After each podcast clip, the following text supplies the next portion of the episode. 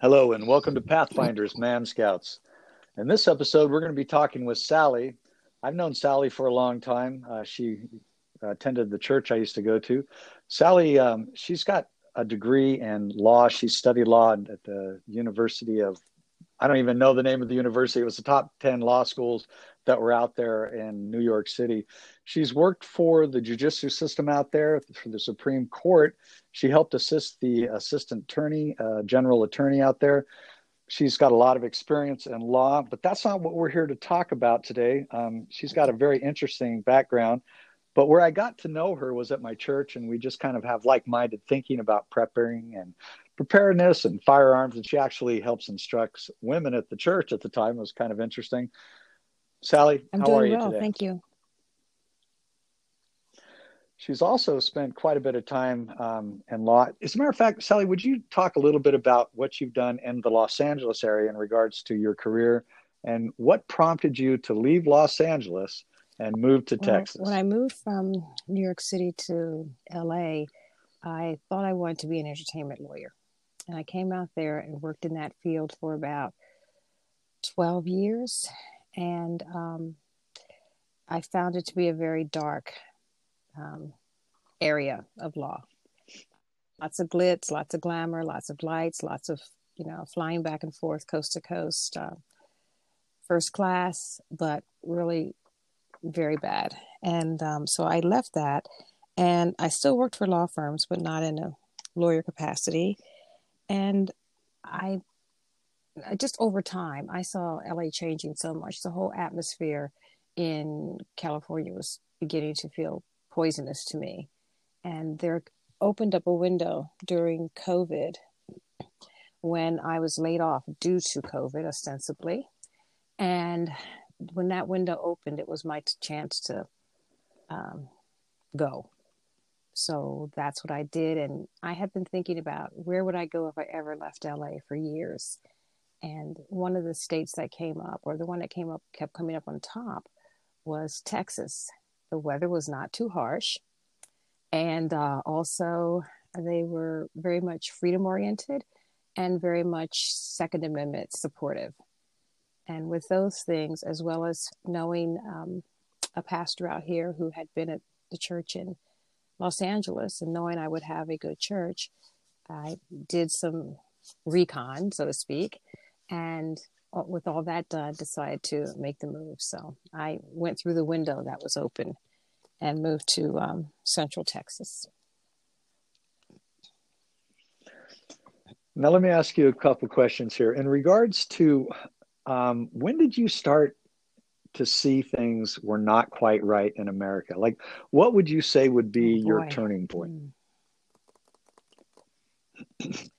Probably when I joined the firearms community because it was a whole different um, mindset that I had been looking at. Actually, I had been interested in doing it since the 80s.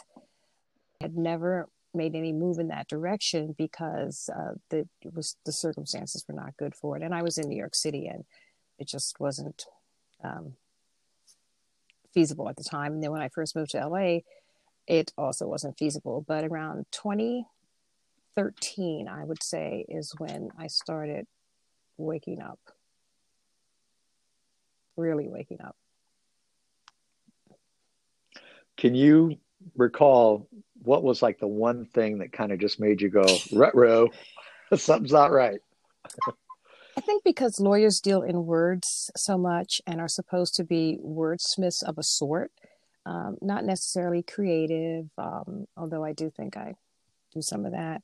But as a general um, point of view, they're they're not very creative in their writing style. But words mean something or should mean something. And when I saw words being twisted and concepts being twisted and the Constitution being violated right and left, and people just going along with their heads in the sand. I, my head, I couldn't put in the sand, but when I saw that happening, I think that was the moment that I really um, um, started thinking about alternatives and what was I going to do with my life and how was I going to try and live it uh, as best in con- in conformance with my principles. Yeah.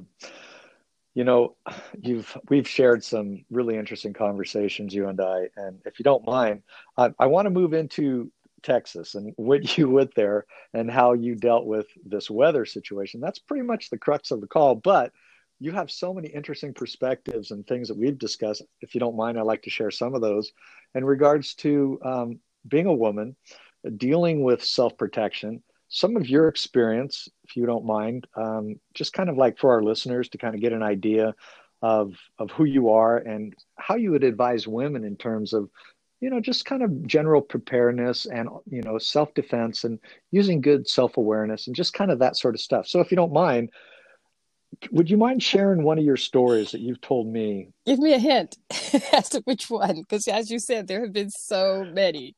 Uh, uh the one, okay. There have. Uh, I would say the most um, one that sticks out the most in my mind, and I are kind of treading lightly here because I don't know if you want to talk about that, but it has to do with you being in a vehicle. Oh, wow. you know, yeah, this is a heavy one. Um, no, I can. I, I if you don't want to, it's okay. Doing it, uh, people because one of the reasons why I'm happy to do okay. it is because people always say, "Don't do it. Don't talk about it." uh, because it's it's not pretty. Right. And everything in life isn't pretty, and everything in life is, doesn't necessarily go the way, you know, we thought it would go when we were little kids. Um, in fact, I'll make a little segue here. There's a song that's uh, called um, oh I don't remember the name of it, but it's it's it the the lyrics go New York City girl, and then it talks about um, you know you thought life was going to be like a Broadway show, you were the star, but when did it end?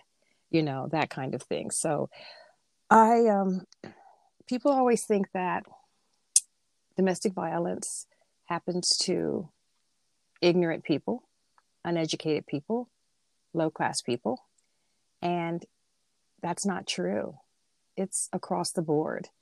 Um, as um, Tony has mentioned, I am a um, uh, an attorney by training, and I was involved with an attorney. We both went to top 10 school. And that person was a, a hard abuser. There wasn't, there was all kinds of things. But one day we were in a car and he was speeding like crazy, weaving in and out of the lines. And he said the lines were just suggestions, you know, the whole thing. And I had wow, this is heavy. I had been praying to the Lord to show me when I should leave because there were all times, you know, leaving, not having any money at the time, um, all the money going into the business of this person and everything. Um, and I was just praying I needed an unmistakable sign to um, leave this relationship. And as we were driving down the freeway, he reached over and punched me in my temple and um, wow, that was, I asked the Lord, is that the sign? And I told him not to do that again. Some other, you know, just don't do that. It's dangerous, etc. And he said, "What do you need a head for?" And did it again. And I said, "Okay, I'm I'm done. This is it. This is a sign." So he he was running out of gas, and we stopped at a gas station, and I jumped out of the car and ran and jumped on the first bus going anywhere. And um, that was kind of the end of that. Now, what I, I don't know if that's like, and then started over from there. Started over with my my briefcase, my purse, and the clothes on my back. But what was, I guess, part of the story, which is kind of the backstory, is that I taught full contact women self defense for a number of years in New York City, and not a lot when I came to when I moved to LA because I was just busy with stuff and working in, in that business and working um, in various law firms and doing things at the same time, but also because I just was exhausted from what was happening in, in the home life. But my, and so my whole thing was I did everything to avoid killing this person. And getting out and leaving was one of those choices I made in order not to end up in a situation where there would be bloodshed. Um, because everybody has everybody has vulnerable parts in their body, and everybody has vulnerable times. I guess that's kind of it. I was just reading a story about a woman who uh, went through a situation with a really bad domestic situation. um, this this man was incredibly abusive towards her, and she just she had enough. She um, basically one one night after he pulled a, a major beating, she got the shotgun and just sent him wherever he would spend eternity. And the courts let her off, said that it was um, wasn't self defense, but it was because you probably know the terminology. It had to do with uh, that she was a little bit yeah. crazy at that moment. uh, but um, you know, whatever the courts saw her. But I, you know, this is a. I think this is a message. Uh, and what I would like everyone to take away from this, if any of you listeners know anybody who's in that situation, you need to counsel them to get out of that situation ASAP, just to just to run.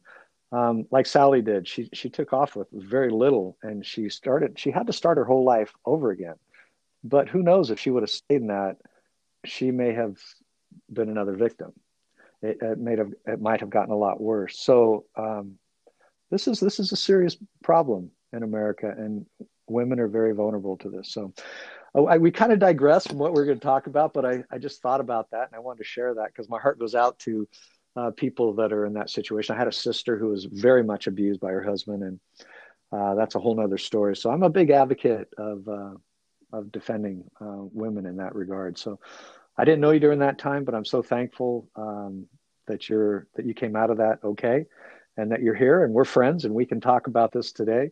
I'm really bummed that you left Los Angeles. My wife and I became very good friends with you, and we uh, we just uh, we're sad that you're gone, uh, but we still keep in touch. You know, we we share a lot of stuff back and forth, and uh, she's part of this little group that we have online that we communicate with.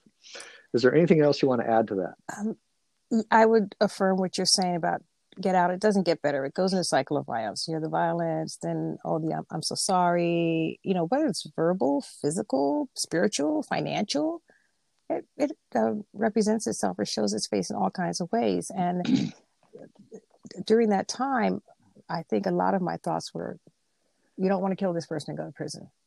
so, uh, you know, even though there were right. there were many occasions when it would have yeah. been extremely easy to do it and I I didn't. Um, so but so just get out because it will your life will be forever changed if you stay and you know then after that you know cooling off i'm so sorry then there's a honeymoon period and then it builds up builds up builds up and then there's bam you know the next cycle the next um, blow up of whatever way it would way it is um, so I, you, you just have to start planning and there's all kinds of resources and just go just go. And you, if you have to leave everything behind, um, leave it behind. And if you have children, there are places that will help you stay together as a family with your children.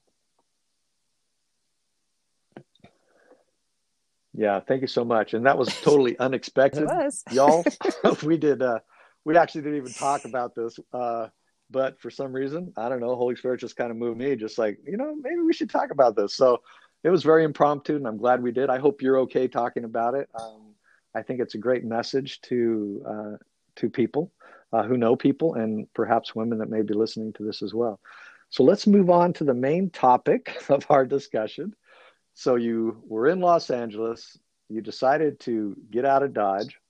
Um, going through that, listening, you know, talking to you about your move and all that. You've had some fiascos along the way and all that, and you finally got to where you were and you had some fiascos there but you got all moved in everything was all set up and then boom yeah it was a shock you were hit with this crazy one of the weather. things i had said and all my friends know is that i didn't want to go back to cold weather i was like i don't want to be cold anymore i'm not moving back east you know it's too cold right. you know and it makes it just yeah. cold so I wanted to go somewhere where it was oh, moderate oh, and um, where there weren't a lot of bugs. Florida's great, but there's a lot of bugs in Florida, mosquitoes biting you and things like that. So it, it might sound trite, but that was part of the uh, equation.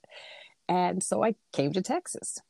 And, uh, you know, after I got here, then this ice storm hits. And I'm telling you, it was like worse than almost every winter that I spent growing up and being in school and so forth back east. It was absolutely horrendous because it was rain, sleet, and snow all at the same time. And until it dropped way down below freezing, it would melt a little bit and then freeze back. And now you had ice. So you would have a layer of ice, a layer of snow, a layer of ice. And it was just um, unbelievable. And because the infrastructure wasn't built for that, you had all the uh, catastrophes happening in people's homes and on the freeways. And I know that a lot of people are blaming Texans. Oh, you guys were like so much like this, and you're so independent, and yada da da. But you weren't ready for the ice storm, were you? Well, no, because it doesn't ever happen. Um, sure. Now, uh, just let me interrupt yes. you real quick. We're talking about Texas. Yes. We're talking about what um, city? I am on the let, very let edge of Austin. Northwest. Okay. So we're talking mm-hmm. about Texas, we're talking about Austin. These are areas that do not have this type of weather. No, I mean it'll get cold. I think in the winter I've I came and they'll get it'll get a little cold sometimes. Uh, you know, 40s. You might have a sprinkling of snow that doesn't stick, but you don't have black ice, which people don't know how to drive in. Even people who are who are um, mm-hmm.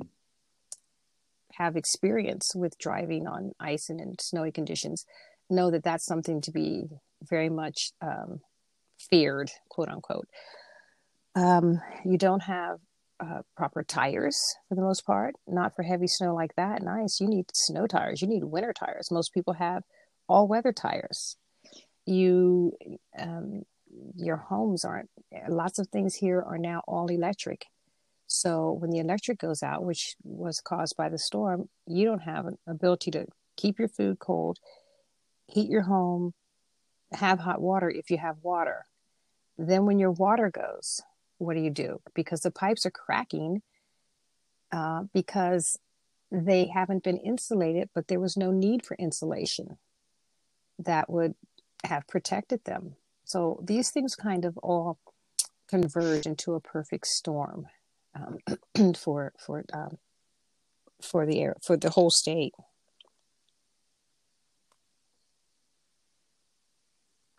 So let's go back to the time when all of a sudden you realize, oh my goodness, I'm in some deep doo doo here.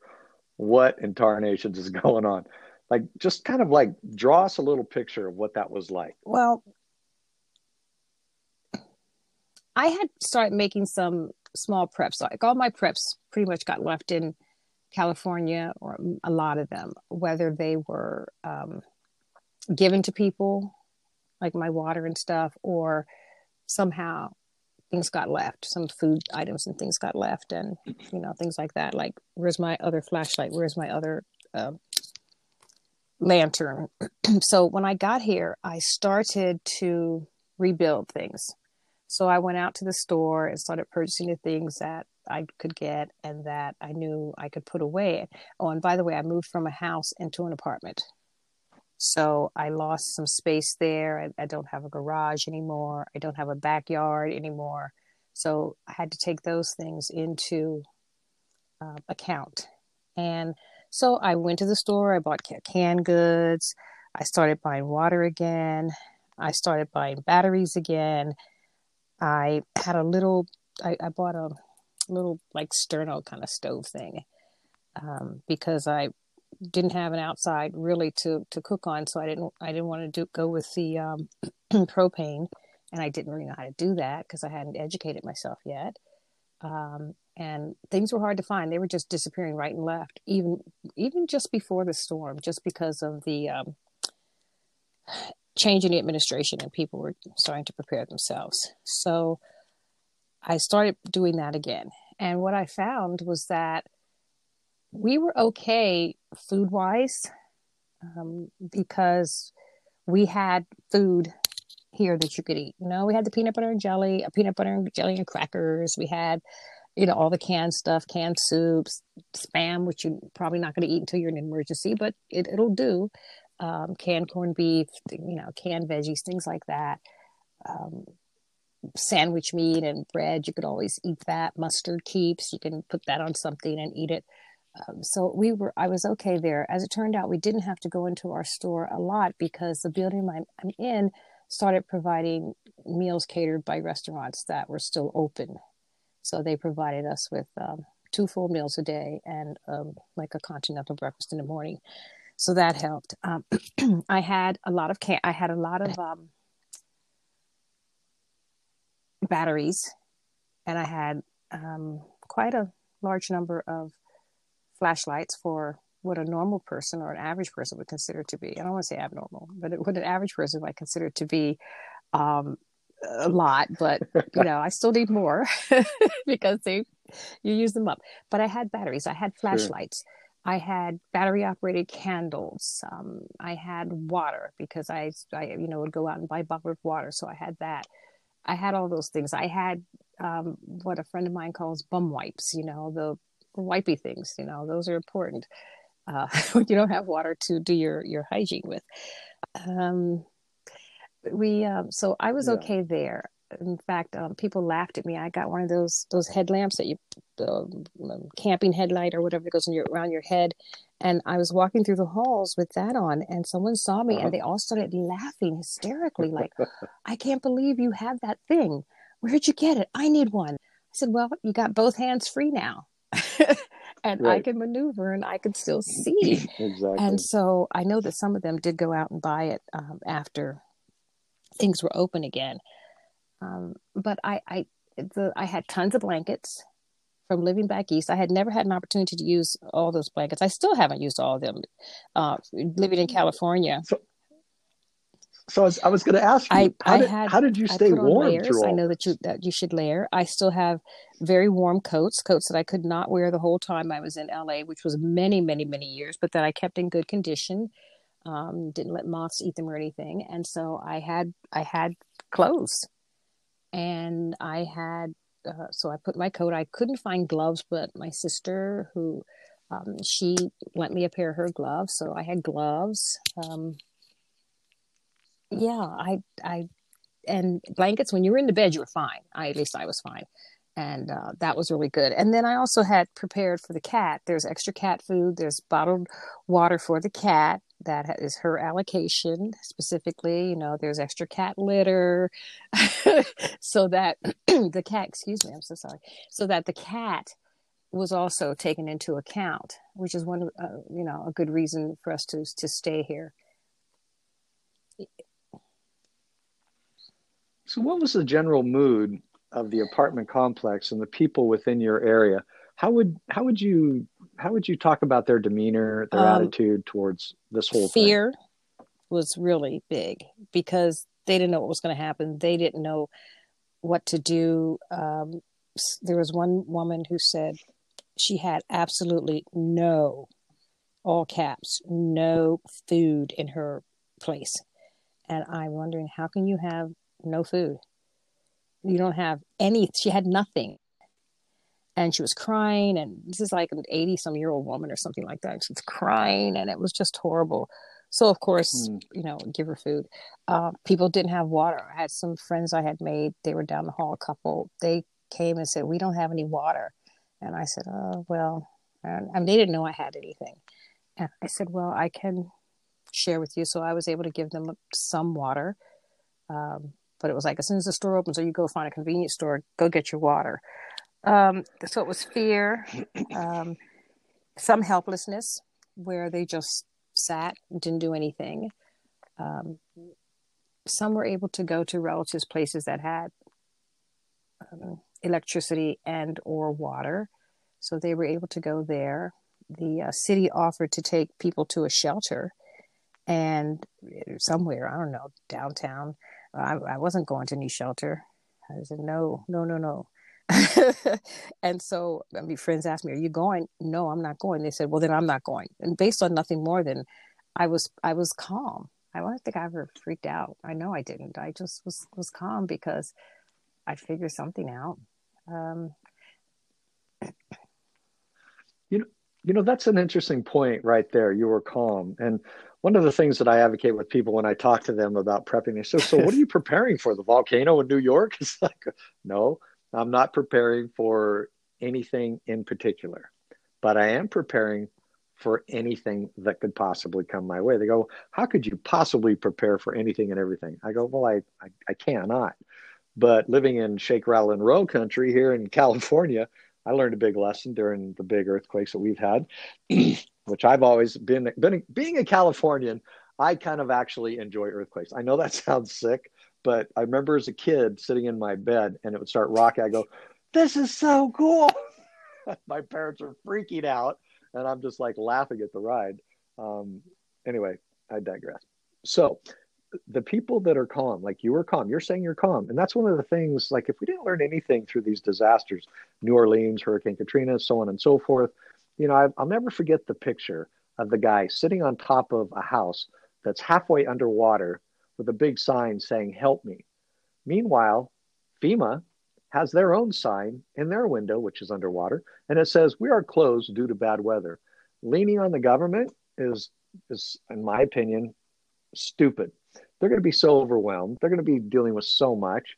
Um, you really need to be self reliant. You need to have your preps in line. And this is a perfect example of that because even though you didn't have everything you wish you did, you at least had some provisions and you were pretty much at home with your candles and your water and you had enough food and you were pretty I'm not sure running around with your coat singing kumbaya, but you but you were not uh, you weren't you weren't one of those panicked few. So that's a huge testimony in itself right I there think, yes and i think that you know by god's grace i got a chance to grow up in the east and deal with blizzards and all kinds of things like that then move to california and deal with you better be prepared for an earthquake and have your earthquake shoes next to the bed and inside of that you've got your gloves in case you have to lift things that have glass on them and you know socks and um, other things flashlight and uh, one of those mylar blankets and all that. So I set started setting up again for those two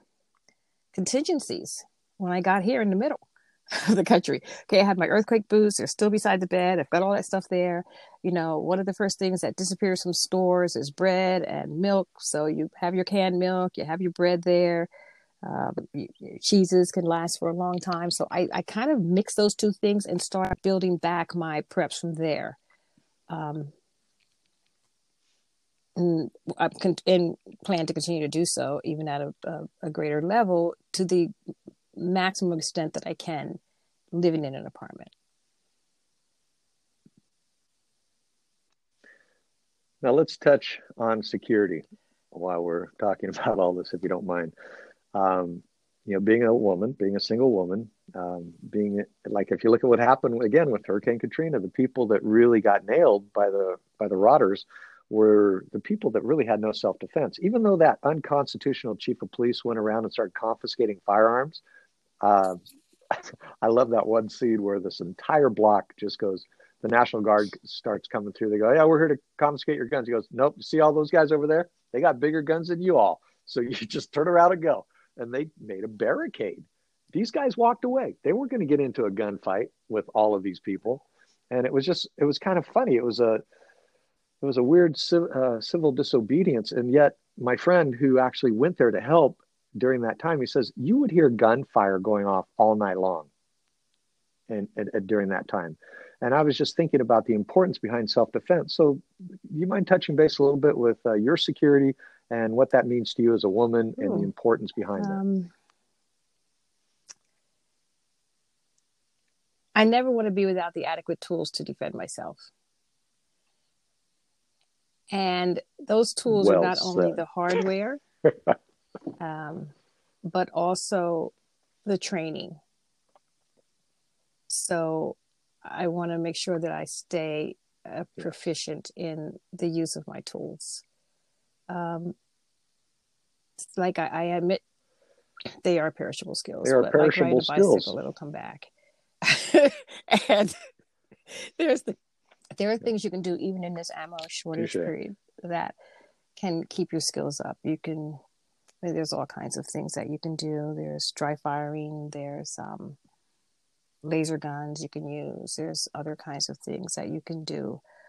Um, when I, I mentioned that some things got left behind when we were moving, and if it were a choice between uh, something having to do with self defense or this box of, I don't know, lipsticks. the lipsticks are staying behind, even if they like are super expensive ones that cost twenty five dollars and up a tube. Goodbye, you know. now that's impressive stuff right there. I'm telling you what that that that's uh I know for a woman that's a huge sacrifice. Exactly. So, wow. so praise the Lord that was um, barbecue sauce. That's really awesome. um, paramount to me. Um, and, and you know, another reason for choosing Texas, as I mentioned earlier, was because they respect that right to self defense. Um, and that's defense. And then, of course, uh, with that goes the full Second Amendment, which is the right to be able to defend yourself against such a tyrannical government should it come to that. We all hope that it doesn't, but if it does, which way are you going to live? Um, I guess, or die. You know, you you, got to love what the left are saying you know, Joe Biden. You know, Jill, just go out there on the balcony and fire two rounds into the air from your double barrel shotgun. You know, I, I have, um, I have when I was okay. in uh, uh, um, Southern California, I have good, good, friends out there who are um, on an FFL, um, federal, they're federal firearms licensees, and they have a store. And during the time, oh, it was in the summer, last summer before, you know, as things were ramping up, getting to going towards the um, election time, a lot of people came in and started complaining about the draconian laws that California had on one's ability to own a firearm. And oh, we got to wait 10 days and we have to do this and we have to do that and the other thing. And why can't I get that particular one that my friend living in X state has? Well, because you can't have it in California. Well, my friend got this in California. Uh, he has it. Yeah, well, it dropped off the roster. And so they were really becoming extremely angry about the results, consequences, ramifications of the laws that they had voted for. And that was an interesting thing to see. And I'm talking about uh-huh. shouting, screaming, dropping f bomb anger at some points um, to people. It was it was not a pretty sight. But oh, that's yeah. something else. When you th- th- these things move in the, a similar way to how a ratchet moves. It goes in one direction, then move back. So if you start letting that get in there and start eroding, you're going to end up at a place where you may not want to be. Um, I don't know how many of those people then use that knowledge they had gained to vote in a way that would con- that would protect those rights when the election rolled around in um, November. I don't. I have no idea, but hopefully some of them did. And something else I want to touch on here, which is a little bit tangential, but I believe it will answer some things. The government does not give us our rights. Our rights are God given. The government is there to protect is there to protect those rights. To Amen. the extent that a government does not protect those rights, that government is off course. That government is on the way to tyranny. That government will become tyrannical one of the problems with trying to join in with um, a European Union or a UN or any of those kinds of things, and I know I'm touching on some um, possibly explosive grounds here, is that is that you go, girl. Speak your heart. say that the government gives you the rights. Any right that a government gives you is a right that that government can take away, and this is happening over there in ways that people here should pay attention to.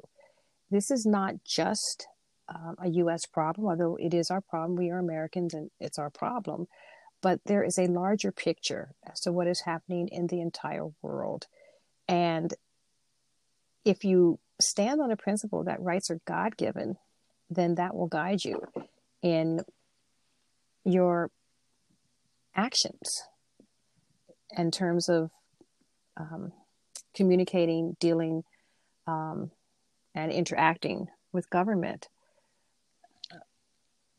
That's kind of, yeah, that's it.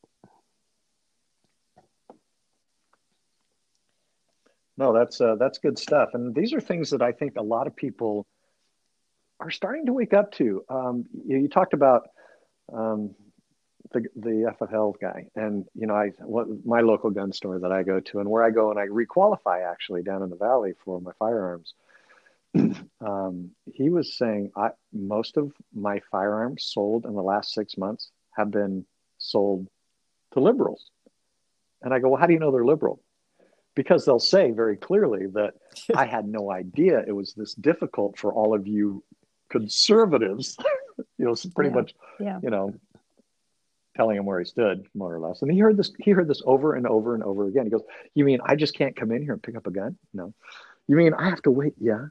You mean you mean you mean?" And it just went on and on. And the guy says, "You get these yahoos in here that don't know anything, and then they want to go and shoot, and you're thinking, oh my word." we got to get double down range officers out here. Yes. So it was just kind of, you know, I mean, and that's one of the things that we've been really trying to help people with, you know, on our end. To readjust my earpiece there. Um, is the there's so many people that have purchased firearms, they have no idea what to do. I got, I cannot believe how many people out of the woodwork are emailing me and they're saying, uh, "We just bought some firearms. Uh, we have plenty of bullets. Uh, what do we do now?" It's like, oh my word okay you need to get trained like you said you you've always been really really great about training the women at the church and you started that little what'd you call it Oh that well, club there was guys- actually a club at was it the um, uh, it was a, it was a group at a club uh, yeah at the range I went to, and at the range you went to that was the group but at didn't you have a group It of girls the, you called um, yourself the Annie Annie or Oak Tree something like Ladies. that or And at the time, Oh. we met once a month, and Oh, every okay. time we met, we had a different event. Um, so we engaged in the four shooting disciplines, and those are handgun, shotgun, uh-huh. rifle, and archery. And I know people don't think of archery as a shooting sport, but it is. And we had uh, some classes were in the classroom if it was bad weather, um, on you know self defense and the law, or these are the parts of a firearm. Um, or we would we would have um, sometimes there would be competitions of sort. Uh, not a lot of moving and shooting because the levels of the participants were from I never touched that before. and If I touch it, I'm going to get sick. To very proficient, um, but it was all about having women become more confident in their ability to handle a firearm and their ability and commitment to defending themselves. Um, I know a girl who said, Well, the first thing I'm going to do is shoot myself. And I said, Why would you say that? Well, I'm just, I said, Well, not if you have proper training. And when you got into a car, when you learned to drive, was the first thing that you said, Oh, I'm going to crash into a tree and kill myself? No, you're always like, I'm excited. I'm going to learn this new skill and it's going to help me to be independent. And that's the same attitude you need to bring to this discipline.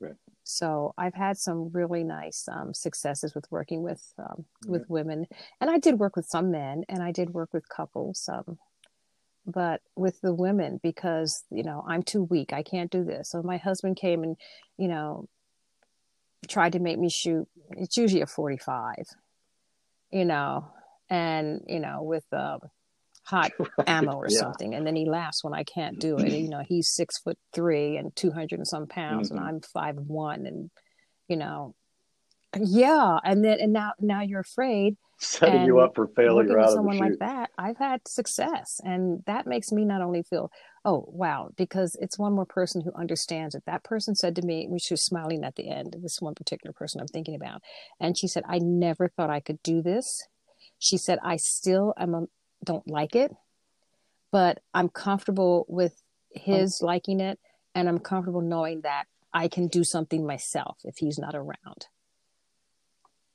so that's it Yeah. you know when i trained my wife i'm sorry Yeah, sorry for interrupting go ahead uh, i was just going to say that when i would train my wife how to shoot um, I, I have um, Yep.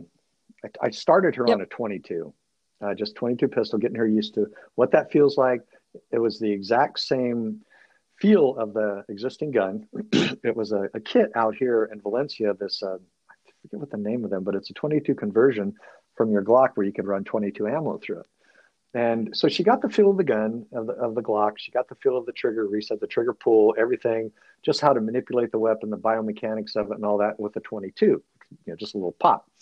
And when she was comfortable with that, um, I moved her to my nine, and she shot the nine, and you know, snap, you know, a little, little more, but it wasn't anything major, and she was. She was banging steel like crazy with that thing. Just, I mean, did so well. I was so yes. proud of her. But I brought her through it slowly. First with the 22, then the nine. Then I moved her up to the 40 and you know, I myself, you know, I i I was a 40 guy only because of the FBI report that I read about. Oh, it's right between a nine and right between a 45. And I used to shoot competitive 45, and I love the 45. Um, but I have to tell you, with the with the with the new bullets of the, of the nine millimeter, the ballistics behind it, they're they're they're performing really really well. And the 40 seem to be so snappy, and target acquisition is really tough, especially if you're doing like a three gun comp and you know, it's just like you're not going to get back on target as fast as you would with a nine, and your recovery is totally different and snappier than heck. So I've kind of moved back to the nine, and which yeah, I want to say to, to the. People who are listening to this also, I never thought that I would be this interested in the whole gun culture when I started in 2013. I didn't. I just wanted to know how to you know, use a gun mm-hmm. for myself. I didn't know anything about it. Not really. You know, you see them around. Your dad has one. Your uncle has one. Your grandfather has a shotgun, or you know, they went out hunting with these sure. rifles. But I just never really paid attention as a kid. Um, so I had no idea that I would um, right. enjoy the teaching part as much as I do. Enjoy the um, proficiency, knowing I have some level of proficiency as much as I do. Um, so I never thought that there and, and i don't require that again of anybody that i work with or anybody that i talk to or anybody who's in this community at any level i don't require that you are a clone of me um, at the same time though if you are anti um, firearms in any way i don't want you to try to require me to be like you and we're seeing this on many we're seeing this on so many levels right now being exposed yeah. that people have certain beliefs that they they want to do mm-hmm. something it's like fine do it yeah. i'm not going to stop you that's that's your you know purview over there but don't make me do it if there's no reason for it and i don't see there being a reason for my having to be disarmed for myself and my family and so forth in order for you to feel comfortable because one of the things i i do um, emphasize when I'm working with people, oh, well, you know, I'm just to, and I'll say, this is for self defense. You're not being offensive. You are you are defending. Now it may require you to do a first strike or something, but it's still within the realm of self defense. The other thing I found that if, if women have women have asked me, will you work with me? Will you go out with me? And these are some very angry women, some of them, and I will not work with them. If, if they can't get their anger under control, and they I've seen them in many sure. situations. Um, that's a dangerous person, and I don't want to contribute to that. They may go somewhere else and learn or do whatever. Yep. They may go out and just buy something, and but I cannot be a part of that. And um, so um, I'm not sure where to come down yet on government required um, uh, training because usually it's it's insufficient. So if if the, if the, your government requires that you get training in order to do certain things or or do concealed do it definitely but go beyond that because i'm sure it's minimal and one of the things that you mentioned earlier was that in that katrina situation the people there said we've got better and more and can handle it than you have so you know go away in that national guard situation um, so yeah, sure. Let me throw in something real quick here. My canine officer friend, he um, he said because of lack of ammo, he said they're qualifying every six months. I'm going for mm-hmm. for what I have to do. I have to qualify more than that. Um, and I'm thinking this is a law enforcement officer who it's a perishable skill and he goes, "We don't. I can't even. The last time we shot, and then we we didn't even have to qualify to the qualifications that we did before, because now they've changed the rules." Because some women, no offense here, but are having trouble qualifying, so they've lowered the standards. this is just ah. going to lead to some serious injuries within I'm to say departments. something that's And very, I'm just thinking, probably going to be this is crazy. I mean, I, I- But number one is maybe they have bad training. You know, women are built differently than men. Yeah. Oh, yeah. Even a, a- um, you know, a woman who No. basically come is, on. is Wait a minute. Hold I'm going to get in trouble. Who are You're really curveless going to get have curves. And there's different ratios between from the from the shoulder to Yeah. the waist and so you have to make adjustments there um, in racking the slide there are things you can do um, that that there Something's are coming things you can do right? I don't know why, that I'm will Michael. permit anyway, go you know continue. permit you to to operate your firearm the other thing is if there is a standard saying this is a standard we have to meet in order to do these things and you can't do it um so sorry you can't do it you don't qualify that's not the job for you um it's it's a horrible thing to say i mean Yeah. Um,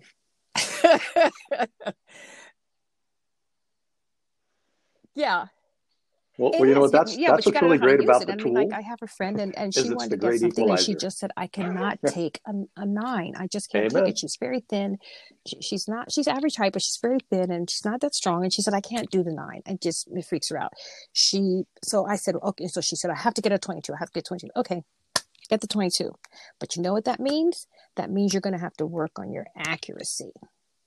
That means you're going to have to maybe make poke more holes in your target then excuse me No, this is what I said. Yep.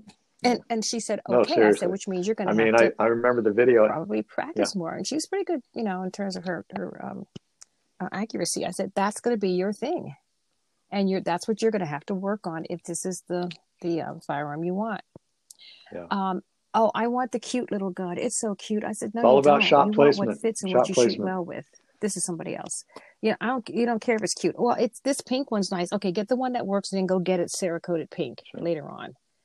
You know.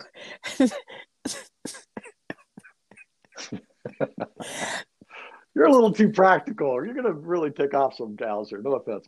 It's like I, my, you know, my wife and I were funny because I, I'm very practically minded, and she's very pretty minded. It's like she doesn't care how practical as long as it looks pretty.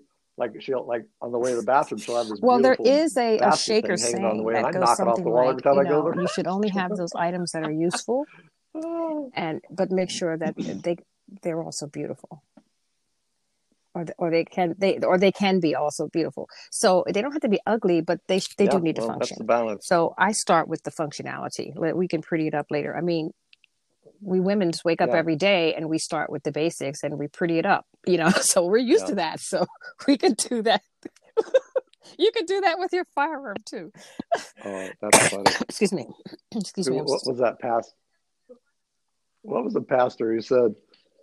Said um, that's fine. What's that, that pastor who says, um, "Ladies, Yeah. if the if the fence Yeah. needs painting, paint it." I laugh. I remember that was funny.